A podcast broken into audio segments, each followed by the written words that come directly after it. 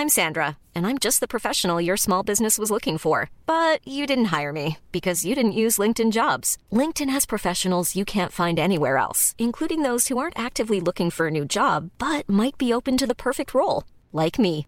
In a given month, over 70% of LinkedIn users don't visit other leading job sites. So if you're not looking on LinkedIn, you'll miss out on great candidates like Sandra. Start hiring professionals like a professional. Post your free job on linkedin.com/people today.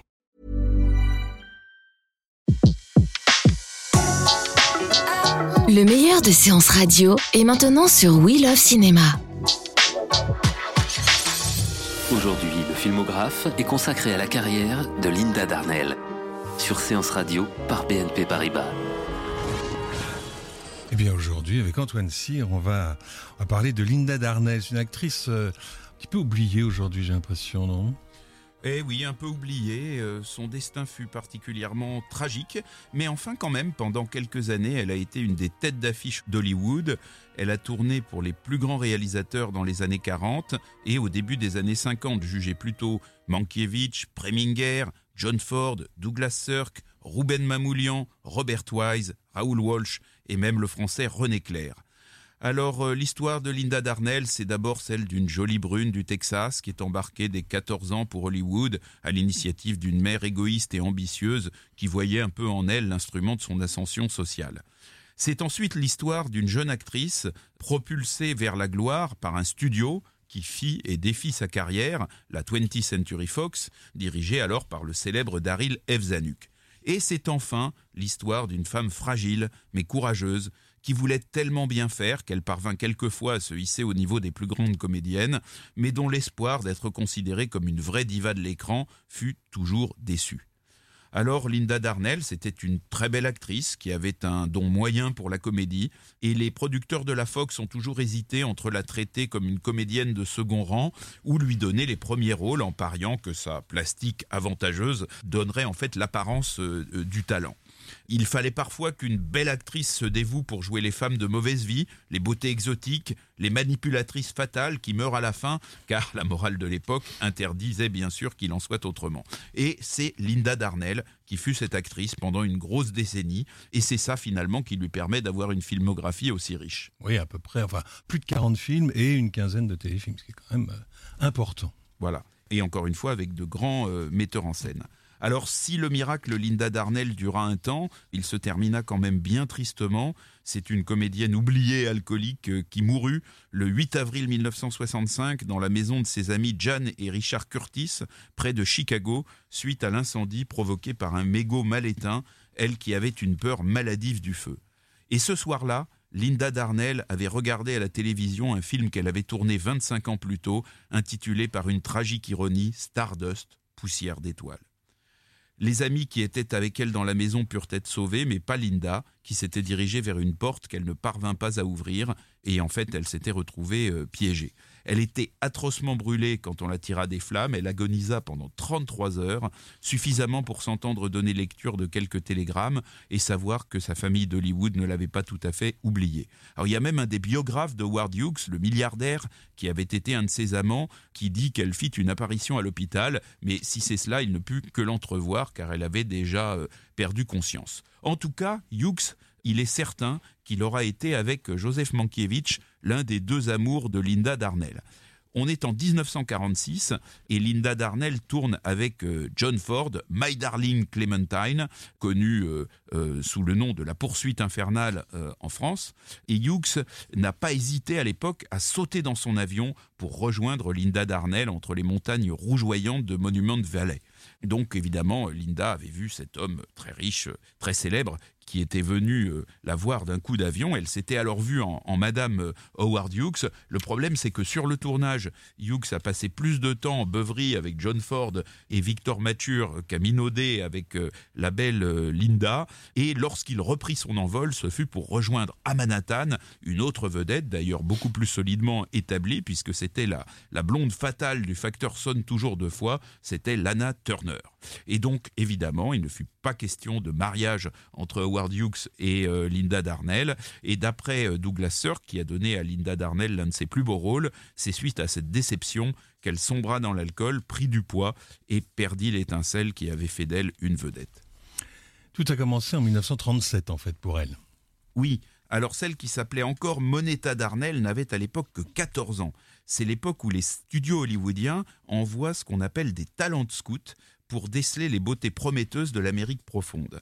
Il y a un talent scout de la Fox, Yvan Kahn, qui arrive à Dallas en novembre 37, et la mère de Moneta, cette, cette mère euh, ambitieuse, un peu terrible, sollicite un rendez-vous. Kahn est charmé, pas par la mère, mais par Linda. Il organise un voyage à Hollywood pour Linda, et elle s'y rend évidemment flanquée de son incontournable maman, qui s'est déjà vantée auprès de tous ses voisins d'avoir une fille vedette de cinéma. Bon, mais les responsables de la Fox voient arriver cette, cette fille qui est quand même très très jeune, ils la jugent beaucoup trop jeune, et Madame Darnell, mère, devra attendre 1939 avant de pouvoir se targuer à bon escient d'avoir une fille employée de la Fox au tarif de 75 dollars par semaine. Et alors, ça va être quoi son premier film à Linda alors, c'est un film de Grégory Ratov de 1940, Hôtel pour femmes. Zanuck euh, l'a choisi en raison de son allure très latine qui convenait bien à l'un des rôles. Et en fait, elle a bénéficié d'un concours de circonstances puisque la chevronnée Anne Southern, qui était la vedette du film, venait de refuser de signer un contrat de longue durée avec la Fox, lui préférant la MGM. Et par représailles, Zanuck coupa beaucoup des scènes de Anne Southern au montage, rééquilibrant le film en faveur de Linda Darnell. La même année, elle tournait un film avec Henry King. La roulotte rouge. Et un autre avec Henry Hathaway. L'Odyssée des Mormons. Voilà, mais c'est le, le, très réussi Signe de Zorro de Ruben Mamoulian qui va faire d'elle une vedette à seulement 17 ans.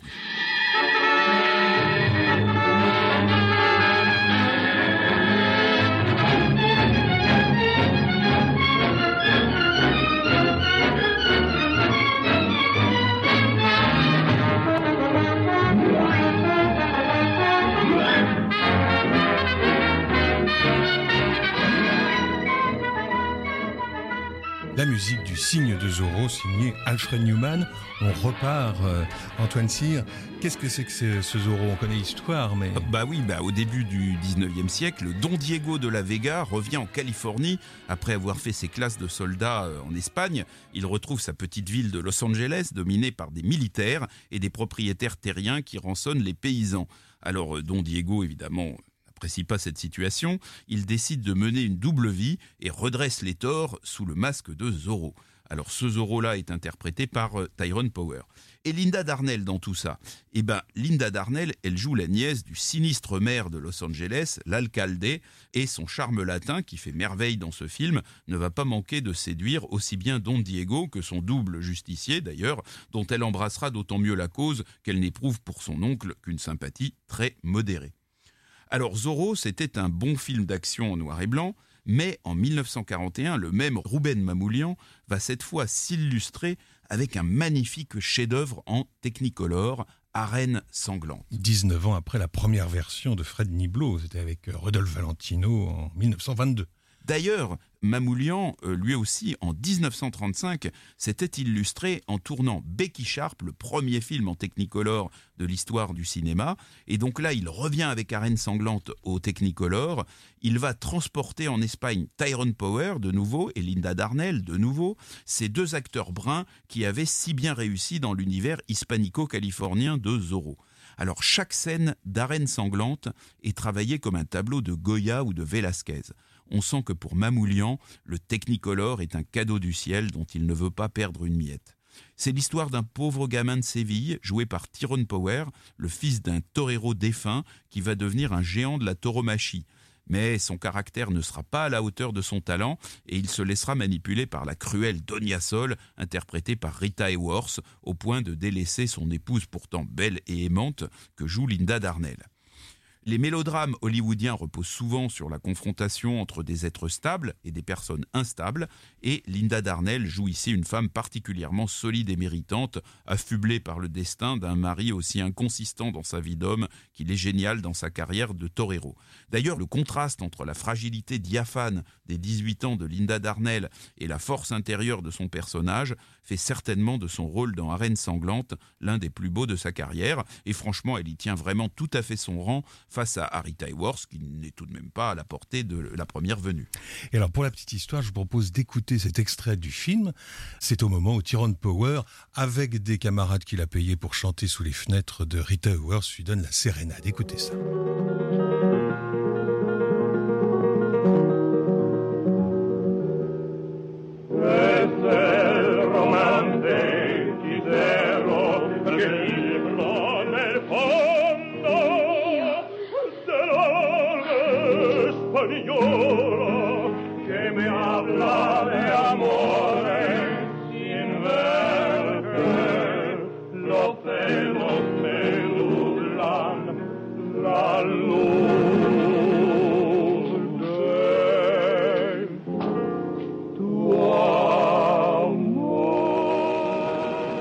Ça c'est 11 ans avant Jeux interdits. C'est une chanson en fait qui a été réutilisée après de Vincent Gomez. Ça a été écrit en 1939 et ce Vincent Gomez est mort euh, sans qu'on en ait eu connaissance en, 2001. Eh bien, en tout cas, donc Arène sanglante, c'est un, beau duel entre deux très belles femmes. Linda Darnell et Erita Hayworth. Alors justement, euh, revenons à, à, Linda, qui joue dans Arène sanglante un personnage de femme très vertueuse, et peut-être est-ce ce personnage de femme vertueuse qui va donner à Henry King l'idée de confier en 1943 à Linda Darnell le très court rôle de la Vierge Marie dans le chant de Bernadette, consacré à la vie de Bernadette Soubirou. Alors c'est Jennifer Jones qui joue euh, Bernadette et elle voit apparaître la Vierge, Linda Darnell donc, dans un mystérieux halo de fumée blanche. Alors il faut savoir que les auteurs du film ont longtemps hésité avant de montrer la Vierge à l'écran, ce qui était tout de même assez, euh, assez audacieux, au lieu de suggérer simplement sa présence. Et d'ailleurs la scène qu'on peut voir dans le chant de Bernadette a été retournée après que Franz Werfel, l'auteur du roman dont est tiré le film, ait promis de faire un scandale si on laissait la scène originale où l'apparition de la Vierge était traitée de manière moins fantomatique que dans la version définitive.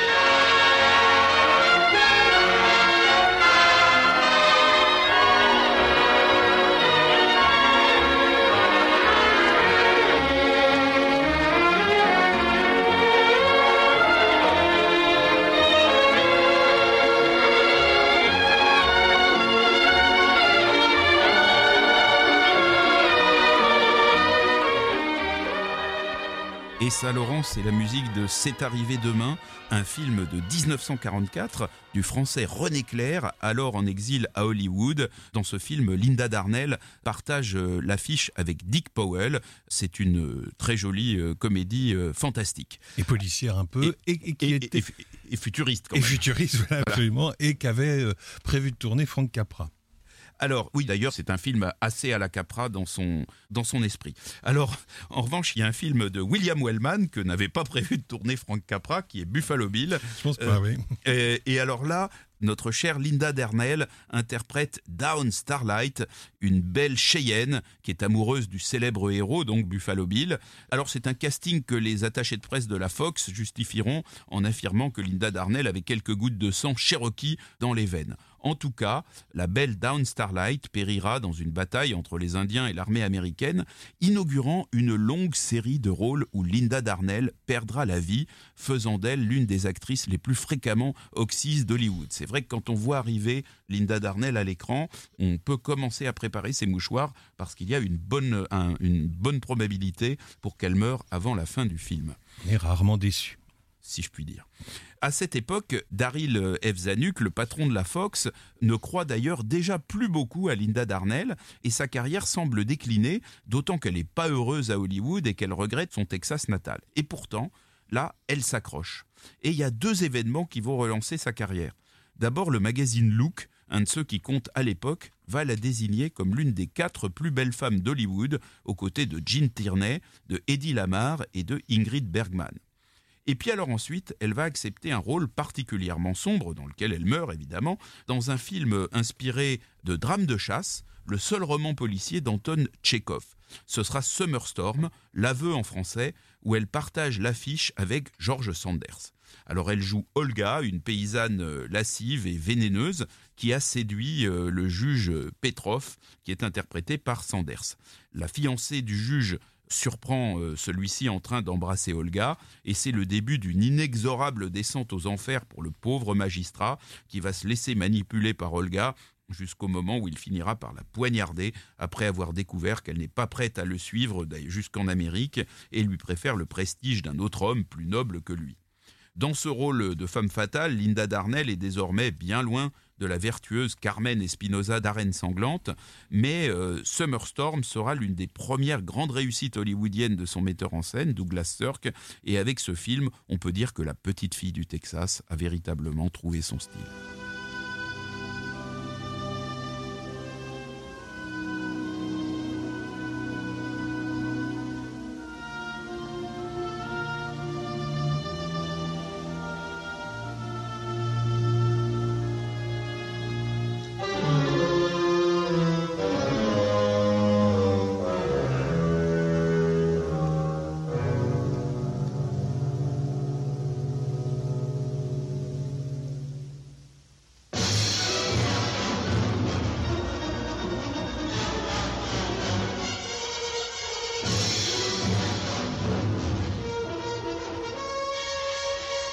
Alors Linda Darnell euh, va retrouver euh, George Sanders dans Hangover Square de 1945, un film de John Bram à la sombre atmosphère victorienne.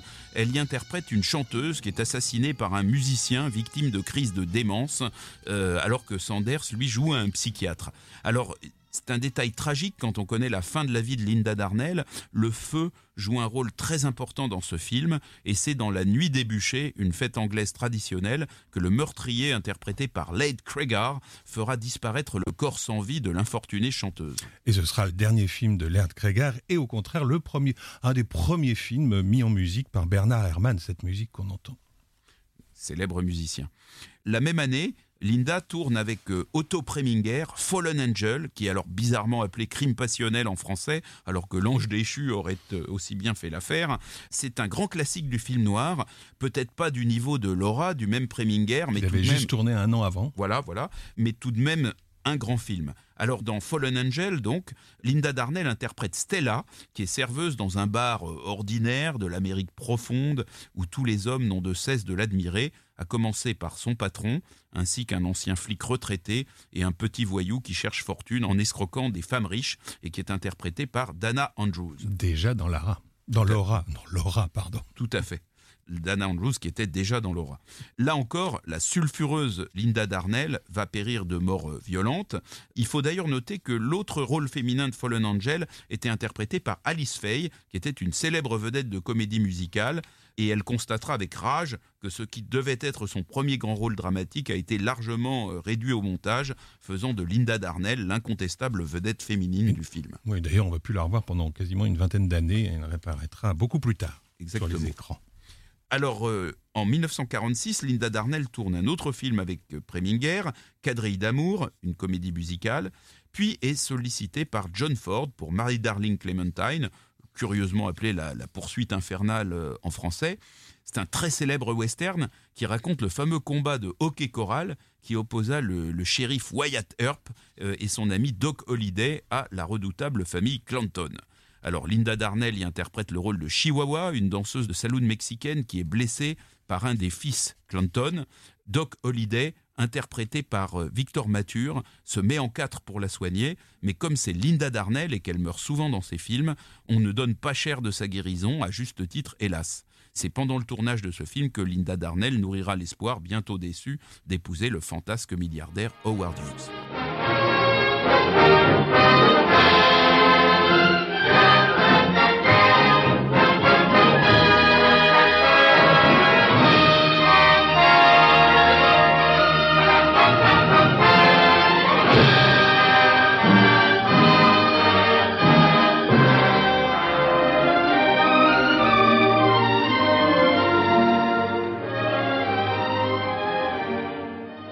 C'est de Linda Darnell qu'on parle aujourd'hui avec euh, Antoine Cyr.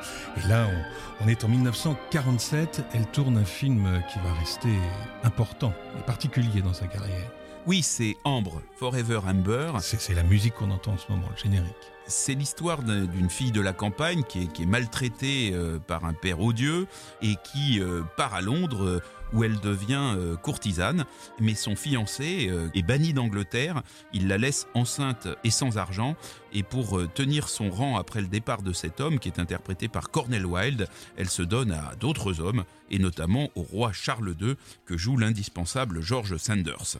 Alors, si Forever Amber occupe une place particulière dans la filmographie de Linda Darnell, c'est certainement pas parce qu'elle y joue une femme à la morale élastique, ce qui lui arrive assez souvent, mais parce que plutôt que d'interpréter une brune latine, elle y joue pour une fois une anglaise blonde. Alors il faut savoir que le tournage de Forever Amber fut pour elle un véritable calvaire, car elle avait fortement tendance à grossir et elle devait s'astreindre à de sévères régimes pour rentrer dans les robes particulièrement cintrées des courtisanes anglaises du XVIIe siècle. Si Forever Amber coûta 6 millions de dollars, c'est pas seulement parce que c'était une super production en Technicolor, mais aussi parce que vers la fin du tournage, Linda Darnell s'évanouissait régulièrement, ce qui entraîna le, retournage de, plusieurs scènes.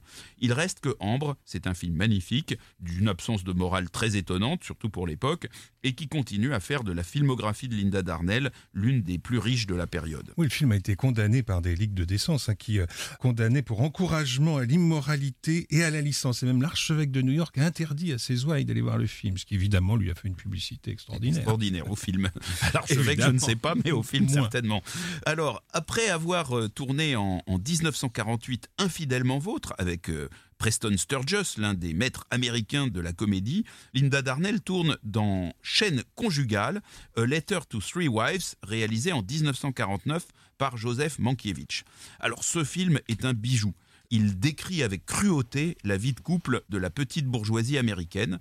Il y a trois femmes qui reçoivent une lettre d'une de leurs amies, Addie Ross, qui affirme être partie avec le mari de l'une d'elles. Or, il leur est impossible de savoir euh, immédiatement laquelle des trois s'est fait prendre son époux, car elles doivent participer à une journée de charité pour des enfants qui se déroule sur un bateau remontant le cours de l'Hudson. Et donc, le corps du film consiste en trois flashbacks où chacune des femmes revoit des épisodes de sa vie conjugale et essaye d'en déduire si c'est son mari à elle qui l'a quitté.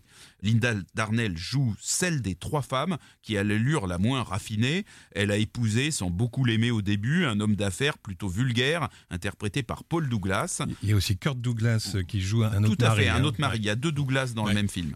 Mais, mais celui de Linda, c'est Paul. Et alors pour Linda, c'est un très beau rôle dans un très bon film, mais il cantonne à nouveau Linda Darnell dans un rôle de femme sans éducation, alors que les deux autres actrices, Anne Southern et Jan Crane, représentent en quelque sorte l'idéal de la femme américaine, ayant euh, assimilé, d'ailleurs euh, un peu dans, la douleur, on le voit dans le film pour Jan Crane, mais enfin ayant assimilé les codes sociaux de la bourgeoisie, et évidemment euh, Mankiewicz traite ces codes avec beaucoup de distance et d'ironie. Et il faut noter que c'est pendant le tournage de, de Chaîne conjugale, qui est vraiment un très très bon film, que naîtra l'idylle entre Linda Darnell et le réalisateur Joseph Mankiewicz. Linda Darnell, 26 ans, Mankiewicz, 40 ans. Et en plus, euh, Oscar du meilleur réalisateur et du meilleur film pour ce film, justement. Alors, avec Mankiewicz, justement, elle va encore tourner No Way Out en 1950, étrangement intitulé La porte s'ouvre en français, ce qui veut dire exactement l'inverse. Hein. Alors Linda y interprète l'ex-compagne d'un bandit qui est mort à l'hôpital après avoir été blessé pendant une attaque et le frère du défunt, c'est l'extraordinaire euh, Richard Widmark, qui s'est retrouvé dans le lit d'hôpital voisin suite au même casse. Et alors Richard Widmark est persuadé que la mort de son frère a été causée de manière volontaire par le médecin de service, qui est un noir interprété par Sidney Poitier. Et cette situation va déboucher sur un affrontement interracial dans le quartier, et Linda Darnell va se retrouver ballottée entre les préjugés des Blancs et la sympathie qu'elle éprouve pour l'honnête médecin noir qui est bien sûr accusé à tort.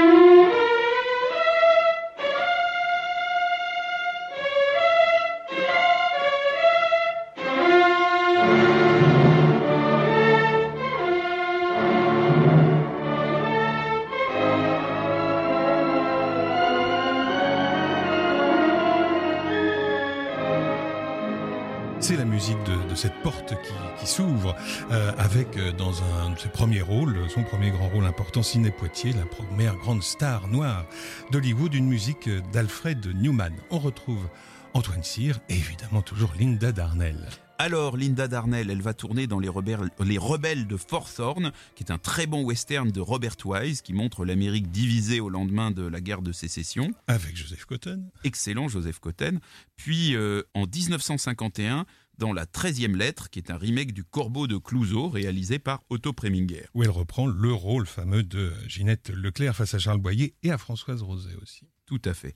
Et puis elle va tourner dans un nouveau film avec Douglas Sirk, The Lady Pays Off, mais elle ne fera pas de troisième film avec Mankiewicz, et ce sera un des drames de sa vie. En effet, au début des années 50, Qu'est-ce qu'il fait Mankiewicz? Eh bien, il prépare La Comtesse aux pieds nus, qui est la merveilleuse histoire de cette Maria Vargas, une danseuse espagnole qui devient une vedette d'Hollywood, mais qui refuse de se donner aux puissants euh, du monde du cinéma. Alors Linda Darnell, qui avait joué si souvent les latines et qui adorait danser et marcher pieds nus, n'imaginait pas un instant qu'elle ne jouerait pas le rôle de Maria Vargas. Et d'ailleurs, elle connaissait très bien le scénario, et pour cause, Mankiewicz en a écrit une bonne partie euh, dans leur chambre à coucher, probablement en confrontant d'ailleurs immédiatement quelques-unes des, répliques qu'il venait d'écrire. Mais voilà, Mankiewicz n'entend pas donner euh, le rôle de la comtesse aux pieds nus à une actrice qui, euh, elle était peut-être sa petite amie, mais enfin qui n'en est pas moins habituée au rôle de femme facile.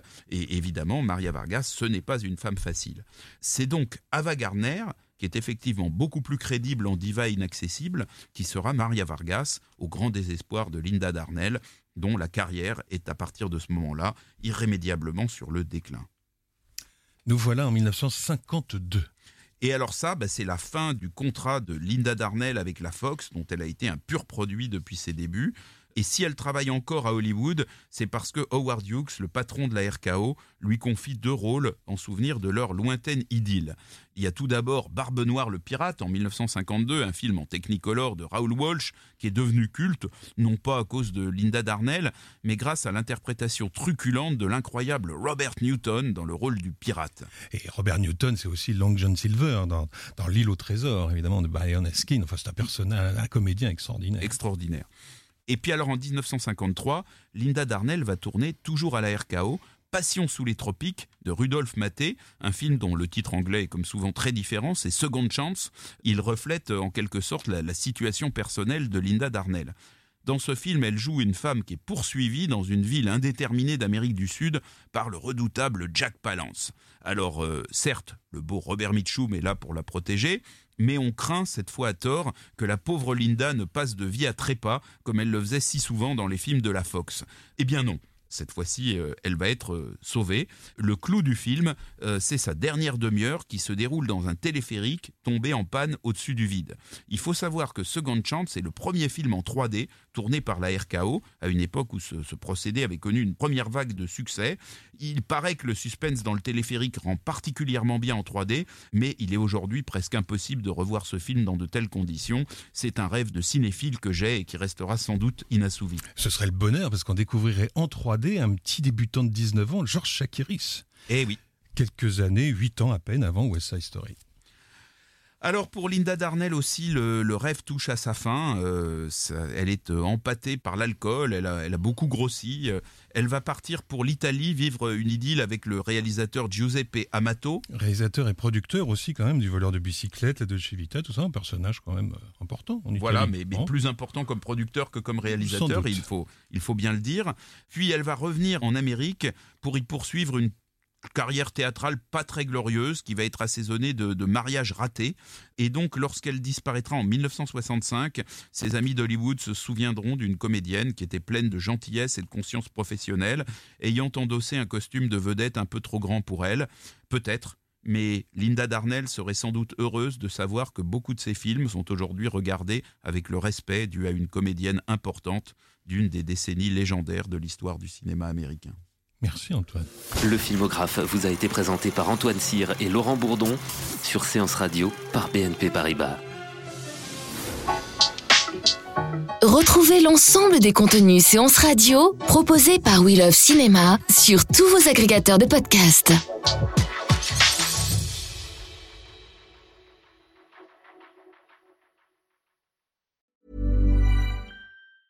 Mom deserves the best, and there's no better place to shop for Mother's Day than Whole Foods Market. They're your destination for unbeatable savings, from premium gifts to show-stopping flowers and irresistible desserts. Start by saving 33% with Prime on all body care and candles. Then get a 15-stem bunch of tulips for just $9.99 each with Prime. Round out Mom's menu with festive rosé, irresistible berry chantilly cake, and more special treats. Come celebrate Mother's Day at Whole Foods Market.